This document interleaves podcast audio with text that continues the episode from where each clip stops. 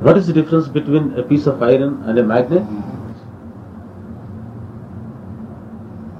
In a piece of iron, the iron molecules are in, in a disorder. But the magnetic field of each molecule is, is, is, is contradicting, is stopping the magnetic field of the other molecule. In a magnet, all the molecules' uh, magnetic field is polarized. How to make this piece of iron a magnet? A child knows. Keep a piece of iron and then rub it. Keep in contact, in touch with a piece of magnet. And the magnetic, the polarized magnetic field of the magnet will make all the emotion, all the uh, molecules come in an order. And the piece of iron becomes the magnet. The different molecules are different emotions in us. Pulling, put in opposite direction with one another. And keep it to a, to a piece of magnet whose emotions are polarized. Keep yourself in touch with a magnet. And you become a magnet. What happens here? Are the molecules have been removed and new molecules have been added? No, they are there. The emotions are there. Everything is there. Nothing is lost and nothing is gained. But the order is changed. What we do is we take one molecule and think that that is the object of our goal and go on trying and trying and beating about the bush. Nirvana, Mukti, Sakshatkar. But this is only one of the emotions that we have. There are thousands. What about them?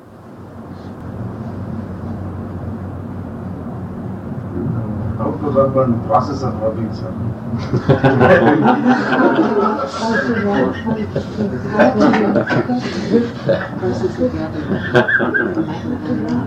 Rub with your mind because the problem is with your mind. Don't try to rub. Rubbing means uh, reading of uh, Sai Leelas and contemplating them. If, for instance, that Sai Baba is the magnet, because he has said that he is still there, trying to be here, he is one kind of rubbing.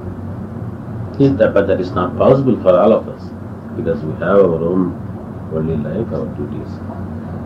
So when we are away, try, we try to read about Baba, keep our mind about thinking about Sai Baba. That is another kind of rubbing. But always that we can't read, do the parayana and think about Sai Baba. So we have to create our own circle, our own environment. When you go out, when you meet somebody, you talk about Sai Baba. All these things may look that it is nothing to do with your realization, with getting that experience. What is that sharing, talking, and all this satsangs and all these things? It is just like the harvest and the fencing. What you sow something in the in the ground and something sprouts up and then the harvest will come. But in order that you enjoy the harvest, you must need a good fencing. And fencing is not a part of the harvest. A fencing is which? Which is not the harvest in fact. అంతే కదా మనకు కావాల్సినటువంటిది గింజలే కదా దానికి దానికి ఎందుకు ములకం చేసుకోవటం అని ఎవడన్నా అనుకుంటే ఎట్లా ఉంటుంది ములకం చేయడం నీకు గింజలు దొరకదు If you don't have the harvest, if you want to really enjoy the harvest, you have to take care of the fencing also. Otherwise, you don't get the harvest at all. You're saying satsang is this? Satsang is the fencing? It's the fencing. Because the people, most of the people, are easily influenced by the environment. If they are in Shirdi, they think of Sai Baba. Oh, this is this. this. And when they go to Tiruvannamalai, they immediately they, they will be they fall in that environment. Oh, Ramana Maharshi. When they go to some other Himalayas, oh, this is Ram, this is Krishna, this is. So our mind is so weak that we are easily influenced by the environment. So we need some kind of protection. Some kind of emotion is lit. A small lamp alive is lit. We need a, a fencing for that, protection for that. A glass, a chimney is needed. If it is a big fire, we do, you don't need a fencing. It consumes the, everything in the environment. If you were you, you were seeking, your emotion has become so it becomes so powerful, then you influence the environment. Wherever you go, satsang will be automatically created there.